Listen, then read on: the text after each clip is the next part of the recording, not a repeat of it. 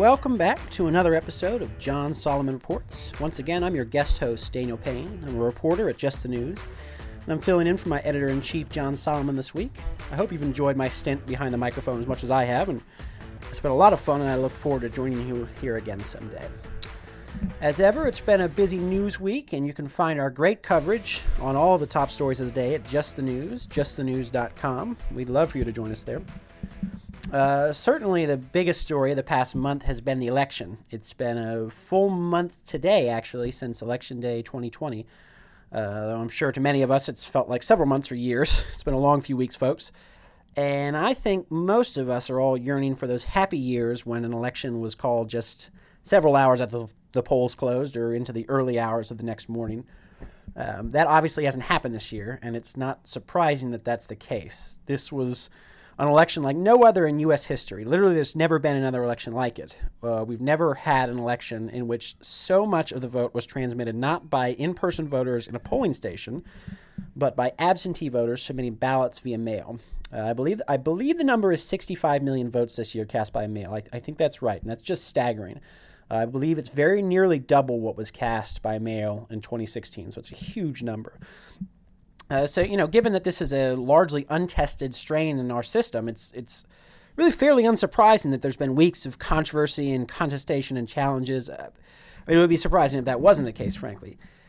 And we've been covering that every step of the way at Just the News. And I want to go into a bit into our coverage of the last few weeks. Um, and I'll say we're going to have an expert voice on here in a little bit uh, who's been doing exhaustive work over the last few weeks to gather and organize and tabulate a huge amount of data uh, related to possible malfeasance in this election. You'll want to stick around for that. It's a very interesting, very informative interview. Uh, but in the meantime, I'd just like to underscore a few things about media coverage in this environment over the past few weeks. A great many media companies have covered the last month of election news, I, I want to say fairly poorly, in my professional opinion. Uh, there's been largely scant coverage on so many of the controversies and allegations that have arisen over the past four weeks. Um, most of the coverage following the week of the election is focused on Joe Biden's putative victory and his efforts to assemble a cabinet and an administration. At Just the News, we've been covering these allegations thoroughly for the past month. And I think it's important to really explain why for, the, for those who just might not be familiar with how a media outlet runs its day to day operations. Um, you know, journalists they can't cover any tip, just any tip that comes across their desks. Obviously, we can't. Uh, ultimately, journalists have to pick and choose what's credible, what's newsworthy, what's worth the time and effort. Uh, those decisions are made at both the individual and institutional levels. Every outlet and every journalist has to do it. Now, we've chosen to report on so many of these election controversies and allegations and inconsistencies for, I think, two key reasons. The first is the sheer number of them. There's just so many. Again, that's kind of unsurprising given that this election saw a truly unprecedented number of mail in ballots submitted, which was just a largely untested feature of our system. Uh, but when you survey the landscape of the last month or so and see when you see the historically low mail-in ballot rejection rate compared to other years, uh, when you see the over 14,000 ballots, I think it was, found in Virginia on a jump drive two days after the election that just uh, turned up on a jump drive.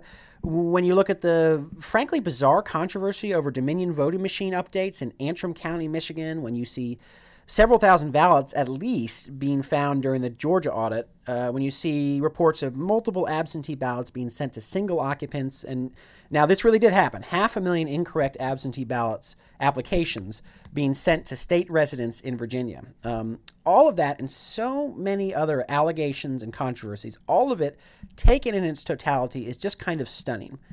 It raises flags and it the very least, it is very much the sort of thing that journalists are drawn to cover under normal circumstances. Um, in the second case, so much of what we reported on has actually been even more compelling than that mountain of controversies. And I'm referring specifically to affidavits. Uh, there have been so many affidavits filed in relation to the controversy surrounding this election that it would, it would be difficult to list them all here. I don't think we have the time to do that.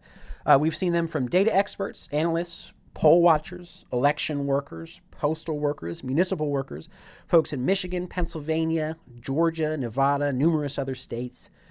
The filings have alleged questionable handling of voting materials, potential ballot fraud, the breaking of election security protocol, potential mishandling of large numbers of ballots.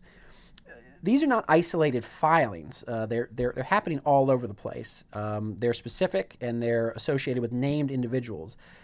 From a journalistic perspective, an affidavit is big news. It's much more consequential than a mere comment or remark. Um, an affidavit involves an on the record sworn statement given under penalty of perjury.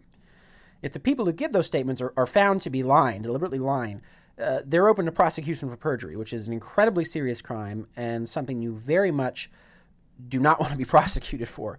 So, when as journalists we, we see these affidavits, so many of them, they catch our eye and we pursue them and report on them. Um, that's not to speak of whether or not the affidavits are truly indicative of voter fraud or malfeasance of any kind. As journalists, we can't normally make that sort of call, as it's usually not black or white. Uh, that's for the courts to decide ultimately. But we're absolutely driven to report on these things because they're worth reporting on. And you, as readers and as Americans and voters, deserve to know such things. So I hope that gives you both a sense of why we do what we do at Just the News, and perhaps more importantly, it might give you a sense of what it is other media outlets haven't been covering and why. Um, it definitely raises the question as to why so many media outlets, at least major media outlets, have failed to cover so much of this highly controversial election so thoroughly. Um, we know they can do that when they deem it appropriate. We certainly saw extraordinarily heavily media coverage of purported controversies of the 2016 election for weeks, months, sometimes even years after the fact. That we're not seeing the same level of scrutiny here with so much more controversy in front of us is puzzling, uh, to say the least. But of course, you are getting that coverage at Just the News. We are working hard to to cover every controversy and allegation that uh, that comes across our desk that uh, looks credible and compelling. And so we, we hope you've been enjoying that coverage, and uh, you can certainly uh, look forward to more of it as it arises. As I said, coming up, we're going to have a terrific guest on here who's been doing a lot of excellent nuts and bolts data gathering work related to this election. I would urge you to stick around. I know you'll like to hear what he has to say, and I think you'll walk away better informed because of it. We'll be right back. Folks, everyone knows the next medical crisis is just around the corner, whether it comes in the form of a pandemic or something much more mundane like a tick bite you and your family need to be prepared. That's what we learned from this last pandemic, right? That's where the wellness company comes in. You know the wellness company. We have their great doctors like Dr. Peter McCullough on all the time on our shows. The wellness company and their doctors are medical professionals that you can trust, and the new medical emergency kits are the gold standard when it comes to keeping you safe and healthy, and most importantly, prepared. Be ready for anything. This medical emergency kit contains an assortment of life saving medications, including ivermectin and Z-Pak. The medical emergency kit provides a guidebook to aid in the safe use of all of these life saving medications, so you know what you're doing. From anthrax to tick bites to COVID and even the bioweapon like the plague, the Wellness Company's medical emergency kit is exactly what you need to have on hand to be prepared. Rest assured knowing that you have emergency antibiotics, antivirals, and antiparasitics on hand to keep you and your family safe from whatever the globalists throw your way. Go to www.twchealth slash just today in order. That's twc.health slash just and use the promo code justnews to save 10%. All right, folks, welcome back to John Solomon Reports. As before, I am your host, Daniel Payne, a reporter with Just the News. And as promised, I have here today with us, joining us today is Matt Braynard. He is the director of the Voter Integrity Project, the former director of strategy for the Trump campaign, and current executive director of Look Ahead America. Matt, thank you so much for joining us here. I'm very happy to be here. Thanks so, for having me. The Voter Integrity Project has been doing a lot of incredibly important work in the weeks since the election. And um, I wonder if you could just give our listeners a, a kind of a broad overview of uh, why the project was formed and what, what its purpose is.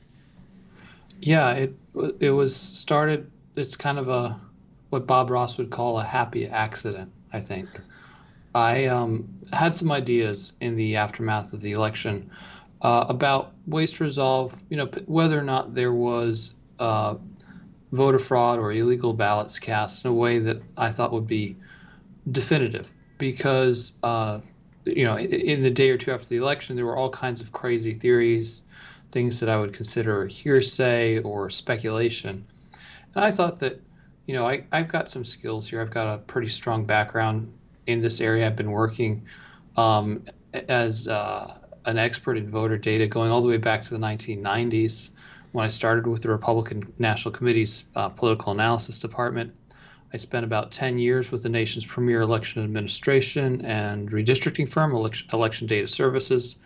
I've worked in uh, uh, campaigns all across the country. My emphasis, you know, previously has has often been in the area of voter targeting, voter data development, and you know, I have a pretty intimate understanding of, uh, you know, not how a bill is made, but how a vote is made, right? All the way back to how voters register, the different ways they vote, and then the ways those votes get counted and tabulated. This is stuff I've been intimately familiar with, um, gosh, for I guess going on 25 years now.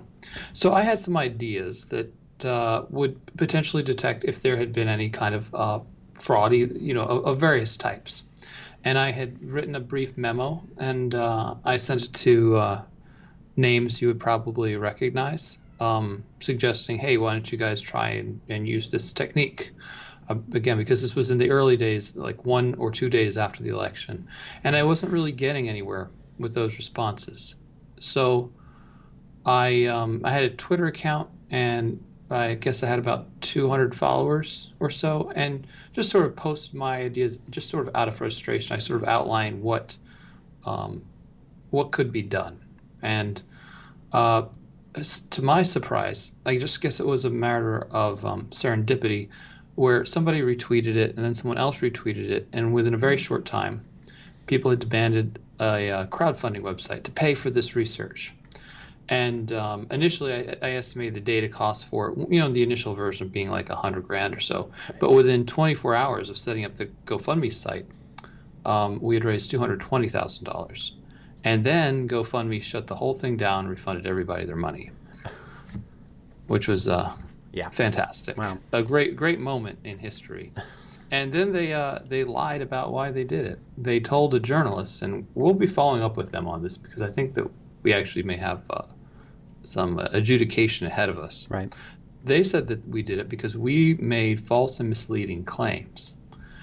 Now, from the moment I started this, you know, and, and started building the team and, and getting it underway, I, while I do have my own political viewpoint, I have my own candidates this election.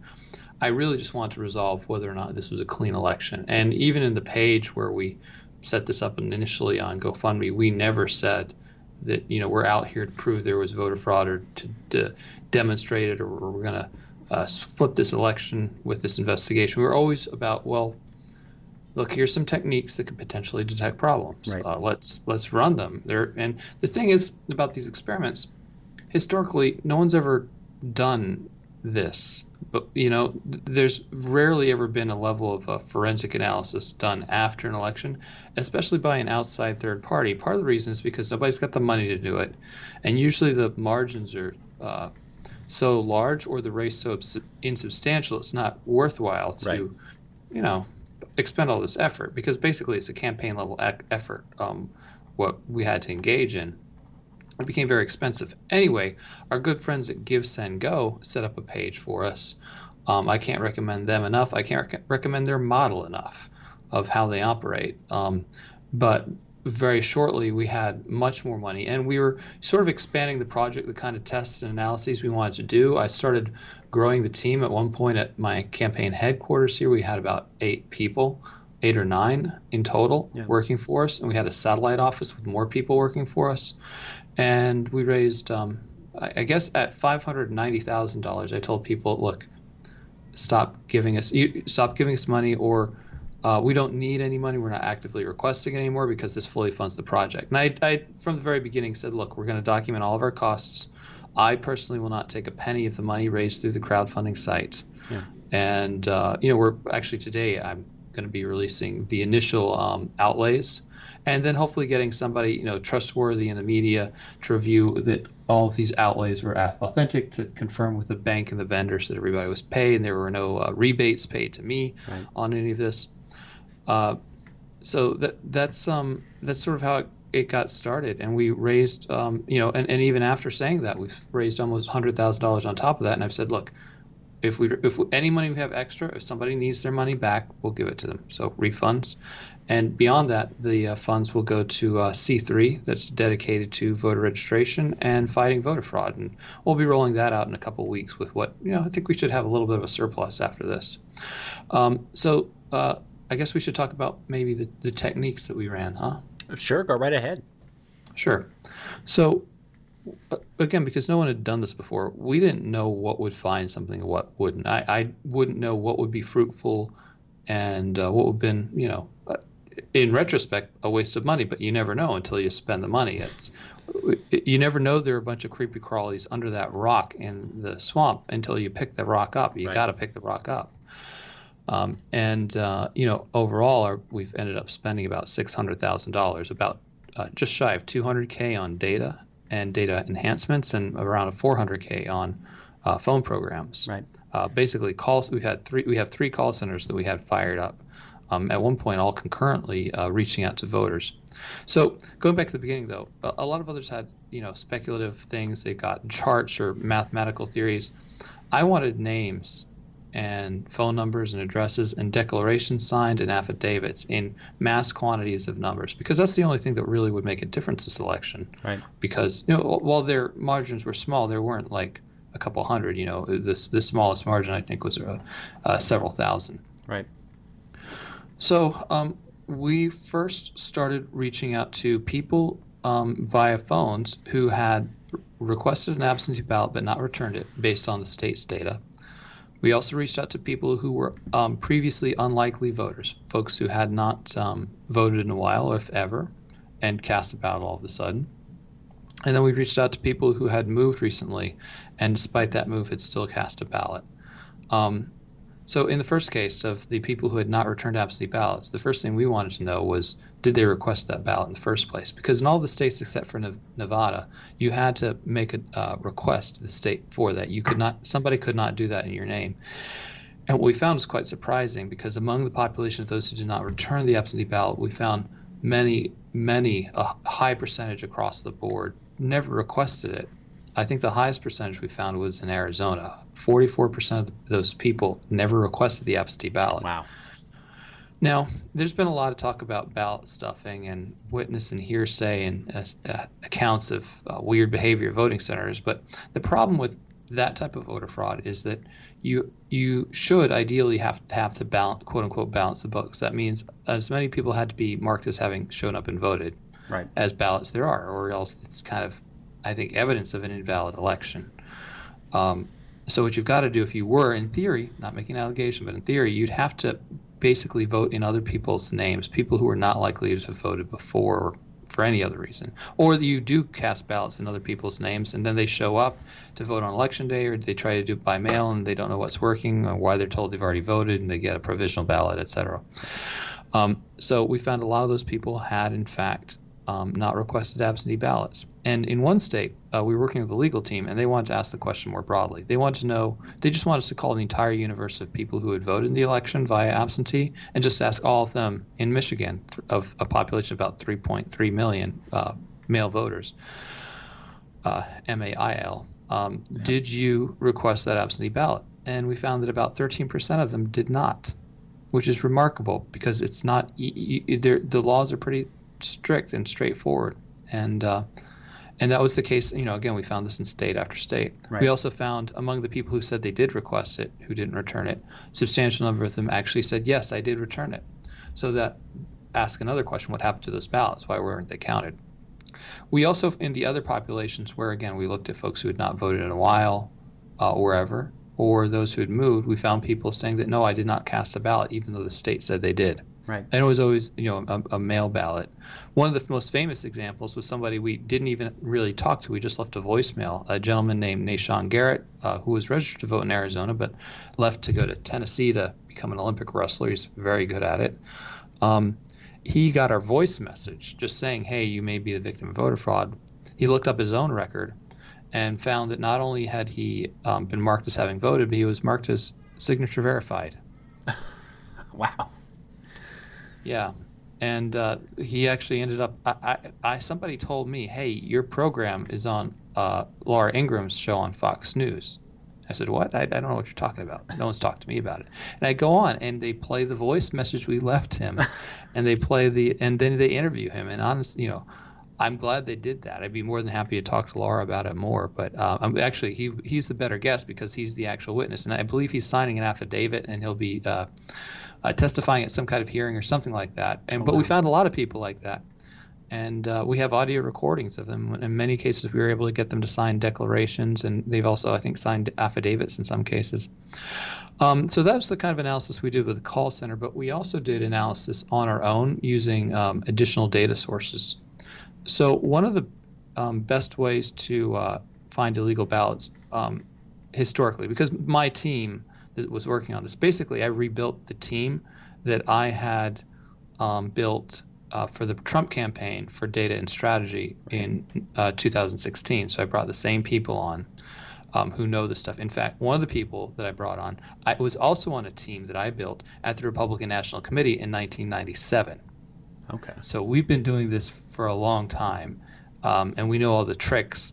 And one thing we looked at was residency, because a lot of people, and we heard we had anecdotal evidence of this, where they where they live now, they don't think their vote really matters, but they have the opportunity to vote in a state where they think it does, and they take that opportunity, even though it's not legal, even though they're not. Um, they no longer meet the residency requirement for any number of reasons. Right. And we were able to detect this with two methods that were somewhat limited. Um, one is that we bounced up uh, the voter lists against the NCOA database. Now, I get into the weeds here, but whenever you move, you fill out the little card to uh, to get your mail forwarded. Right. Because right, I've done that many times. Many, most people have. Yeah. Well, that actually goes into a database, and the postal service makes bank selling that. It's very expensive.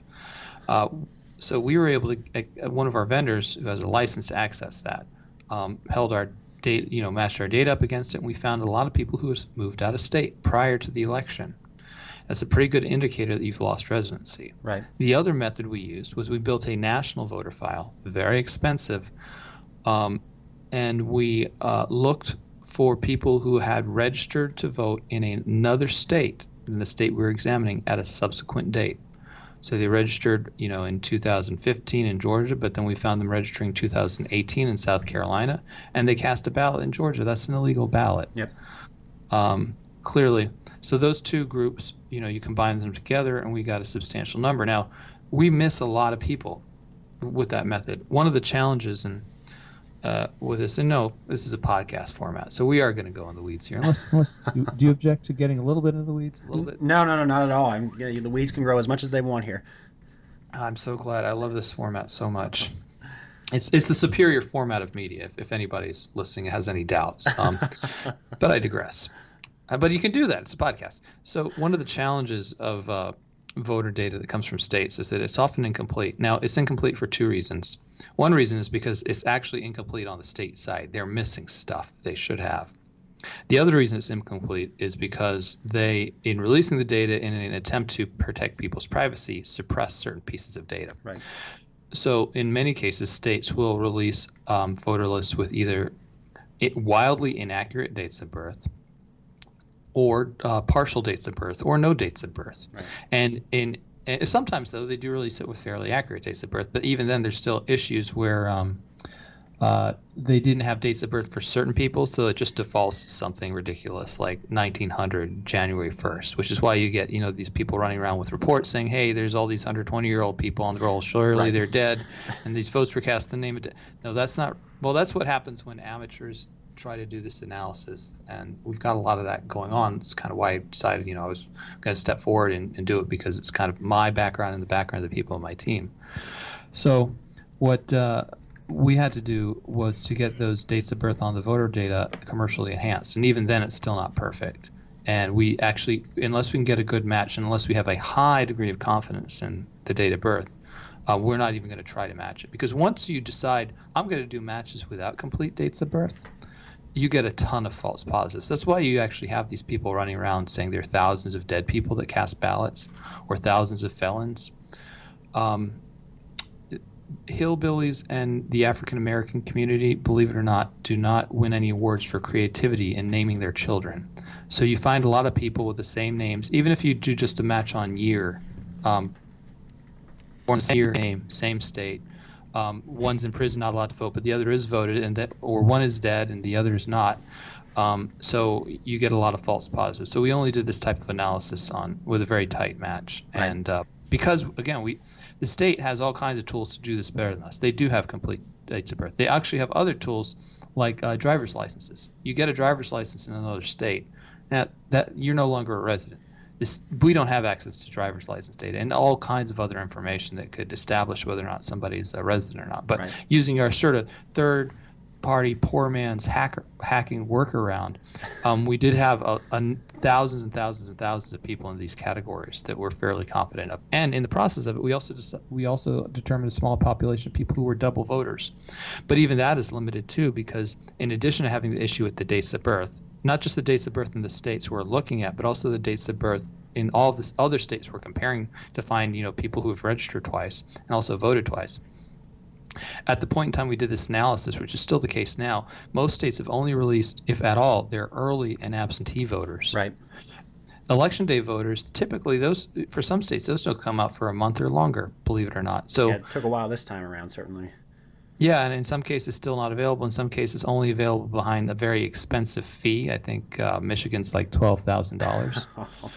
well, well, you know, in Alabama, in fact, is uh, I think they still charge a penny per name, which you know, in a state with about thirty. Uh, three million voters or more. That's a thirty thousand dollar file. Yeah, it's a And, bit. uh, yeah. it is. So all these expenses, d- despite all that, we were able to identify with great confidence the number of people have done that. Now, in the process of this, we actually discovered other things that we weren't looking for, but are clear evidences, uh, clear evidence of voter fraud. Um, and I, yeah, I use in this these cases, I use it clearly. These are evidence of voter fraud. Um, in one case, uh, thousands of votes in uh, Pennsylvania, Georgia, Michigan. Um, individuals would register to vote with their residence as a at a postal facility.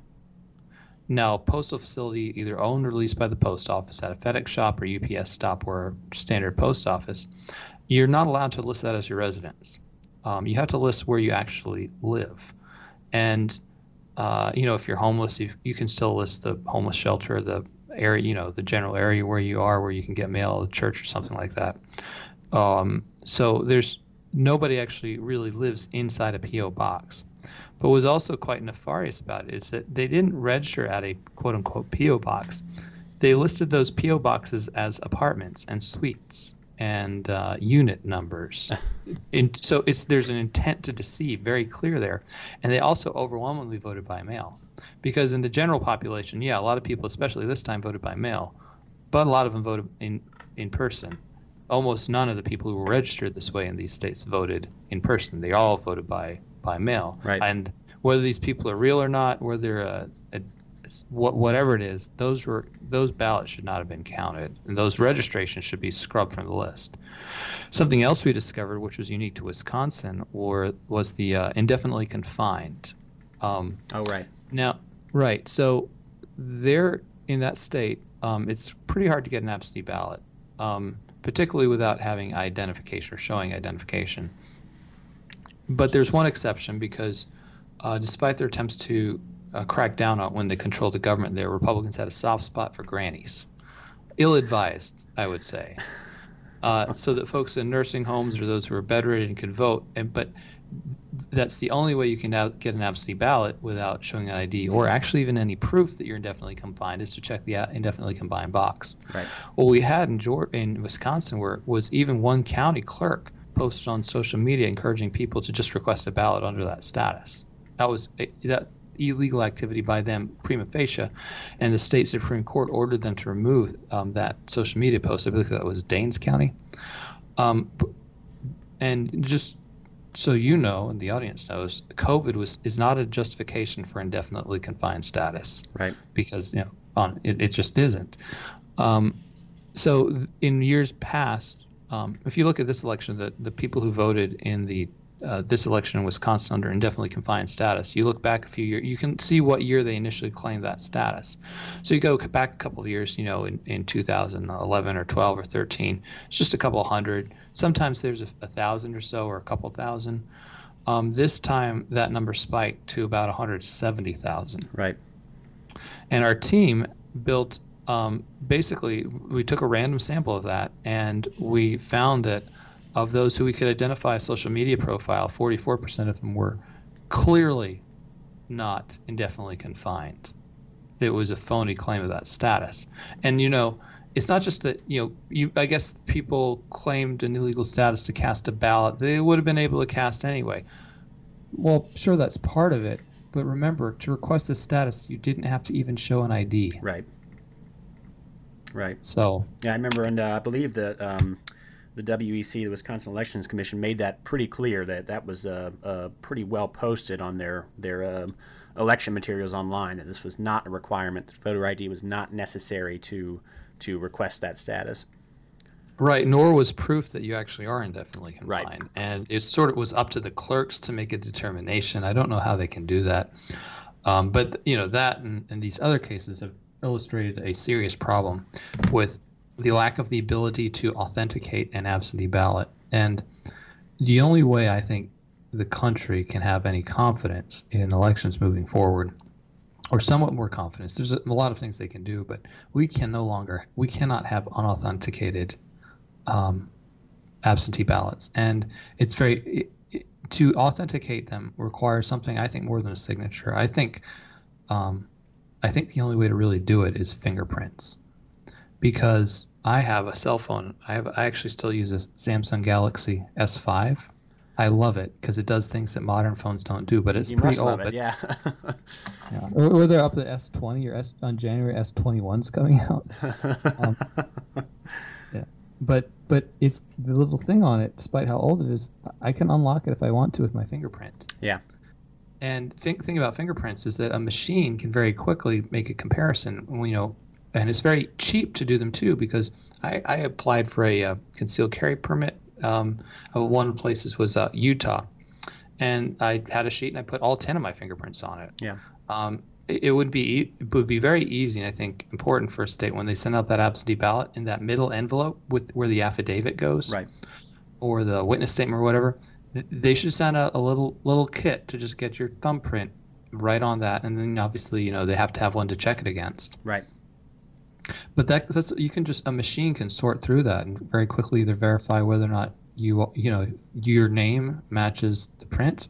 Um, or not. It's very easy and simple, and I think a great way to, you know, if we're gonna, you know, the, the alternative I think is just to get rid of absentee ballot voting, which some other third world countries where they have no confidence in the election systems, they don't do that there for a very good reason. And it's a reason that even the New York Times believed was significant. And, you know, uh, one of the things I like to cite is that 12 years ago, they, but this is back when Republicans dominated mail voting. So obviously that's why they were writing the article. They said that we were reaching a point where um, uh, there were so many uh, uh, mail-in ballots, so many problems and potential for fraud that there there have been many races, many elections where we are not certain who the deserved winner is. Right. And the conclusion of my research project, of the voter integrity project, is based on our analyses of Wisconsin, Georgia, and Arizona. Um, we can't say with confidence, the nation cannot be confident that Joe Biden is the deserved winner because the number of illegal ballots, based on our analysis, until it's been refuted or revised, Yeah. um, surpasses the margin of victory in those states. And uh, he's, you know, it, it- he would not be, I think, um, uh, he may have won, he may not have won. It's Right. just we cannot tell, and that's uh, it's that's a problem. Certainly, uh, uh, yeah, like you said, uh, what we're after here is uh, is is not so much a, a winner or loser from one side or the other, but uh, a desire to ensure that this election has been clean and fair and, and free from fraud on the level that, that might swing an election one way or the other. Uh, real quick, can you tell me, with, with all of that uh, uh, considerable amount of data that you gathered and the, the analyses you performed, uh, how, how is this uh, data being used? Is it being used in any of the litica- litigation um, in the various uh, battleground states? And, I- and I believe also that, um, and I don't know what extent you can talk about this, but that the FBI has also proactively contacted you about that. So uh, give a quick rundown of, um, of how that data is being applied in the weeks after the election. Well, I have been very busy uh, filling out declarations and affidavits for cases. Um, I think in I think all but maybe one of the states where we've developed data, and we, in all of the states we have been sharing data and having conversations with um, some of the uh, the president's attorneys, uh, their legal teams, and some of the um, uh, legal groups that are working in parallel or independently. Because right now they're based they're three and maybe more. There are three groups that have actually filed suits. There, to my knowledge, one or two more that are planning to do so in different angles. But the three groups are the president's campaign team, then you have Sidney Powell, and then you have the Amistad group. Right. Um, and uh, Amistad's the one that um, I found to be uh, very well organized, very competent, very um, uh, on the ball. Like, uh, like they they've set up teams for each of the different states. Right and I have worked with those teams um, intimately, providing them what they need. And they have a central team that sort of they even set up like because a lot of the research we've done is um, similar for different states. It's almost just a matter of plugging in different numbers. You know how many found in each different category for each different state. They built a template for my declarations. Right. And um, put in a lot of hours and, and have asked for additional analyses for different states. They're actually the ones that sent me back in the field into the field and funded this supplemental uh, research into the entire a- App State universe in Michigan. So they've been very impressive, um, and I think it's part of the uh, Thomas More Society, and it's a, right. a, good group of lawyers who've, um, for the most part, I think, uh, just done a fantastic job. I've worked with the president's legal team um, uh, in several different states. Um, uh, I believe that yesterday I uh, I had an affidavit filed with a bunch of exhibits. I think my affidavit was about 500 pages long. Um, because it included the actual names of people, names and voter records of these folks who had uh, uh, potentially cast illegal ballots. Right. Um, so, but my work is my work has gone into many cases. In fact, with in one case in particular, I think um, can't remember what state it is, but somebody wrote an analysis based on my data, and that went into the case. And I think that was uh, with one of Sidney Powell's lawsuits. So I'm actually was my I did not have an affidavit or declaration there, but somebody did an analysis on my data, and that went in there. Right. Um, so there's all kinds of ways it's getting into. Um, we're going to be sharing all of this with all of the uh, with governor, secretary of state, and attorney general of all states, and I think maybe tomorrow. I'll be dropping FedEx's uh, envelopes to all the states with all this data. And uh, you know, I did tweet that uh, the FBI has reached out for data, and all I'm going to say is we, we're going to completely cooperate, and I don't have anything more to say about that. Great, great. That is uh, well, certainly I think uh, uh, if and when we know of the ultimate integrity of this election and um, you know how much fraud there was and uh, how big of an impact it had. It will be in, due in no small part to your work. So, doing excellent work, and we, we thank you for that. And uh, we thank you for coming on here and sharing this with us. And uh, hope you keep us posted. We'll do. It's uh, good talking to you. We'll, we'll uh, talk again. Thank you, Matt. Take care now. Bye bye. Folks, if you owe back taxes, fair warning, you're not going to like this. The IRS is mailing millions of pay up letters. Millions, I say. Then it's up to the 20,000 new IRS enforcement agents to find you. Why the IRS targets you and not millionaires? Well, because millionaires have tax lawyers. You don't, you'll pay up, plus interest and penalties. You need Tax Network USA, and you need them now.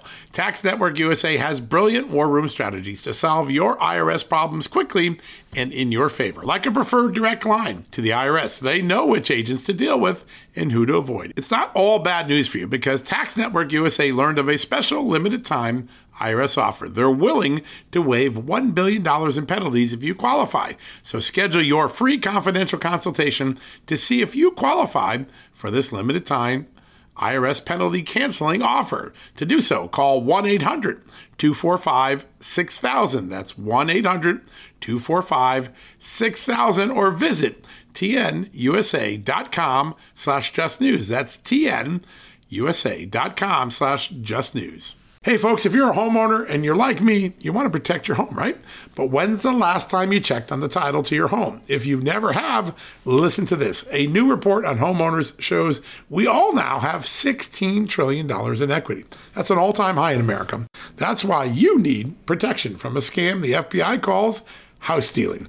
That's when the equity in all of our homes is the target, sadly, of scammers. If nobody's watching the title to your home, these scammers can transfer your title to their name, take out loans, and your equity could be gone. Poof, gone. You have to protect your equity from this despicable crime right now with triple lock protection from my good friends at HomeTitleLock.com. The first step is to check on your home's title to see if it's still in your name. Sign up with your address at HomeTitleLock.com and be sure to use the promo code JUSTNEWS. They're going to send you a complete title scan of your home's title and your first 30 days of triple lock home title protection. That's legendary protection, by the way. It's free. HomeTitleLock.com. Use the promo code JUSTNEWS. One more time, go to HomeTitleLock.com today and protect your most important asset, the equity in your home. All right, folks. I hope you found that interview with Mr. Braynard uh, informative and enlightening, and I know that you'll uh, uh, be keeping up with our coverage on his work and everything he's finding. You could find him on Twitter at Matt Braynard, M A T T B R A Y N A R D. Uh, you can also find him on Gab at the same handle, and then on Parler at M Braynard. So be sure to look him up there and follow all the great work he's doing.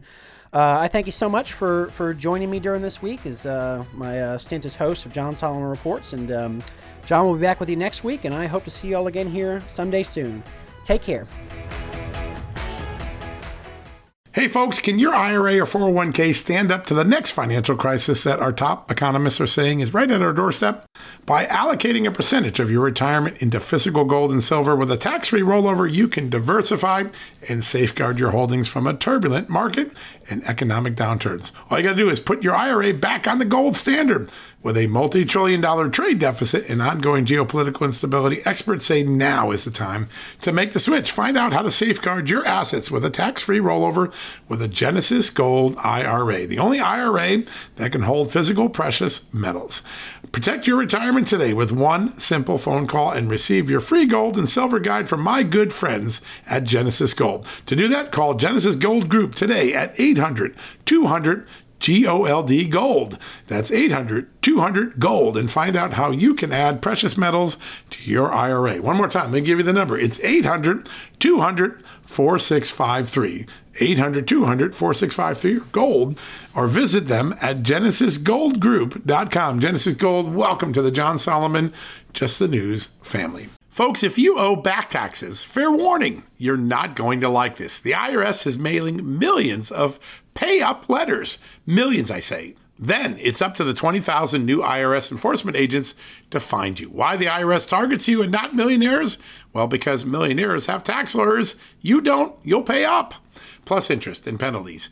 You need Tax Network USA, and you need them now. Tax Network USA has brilliant war room strategies to solve your IRS problems quickly and in your favor, like a preferred direct line to the IRS. They know which agents to deal with and who to avoid. It's not all bad news for you because Tax Network USA learned of a special limited time IRS offer. They're willing to waive $1 billion in penalties if you qualify. So schedule your free confidential consultation to see if you qualify for this limited time IRS penalty canceling offer. To do so, call 1 800 245 6000. That's 1 800 245 6000 or visit tnusa.com slash just news. That's tnusa.com slash just news.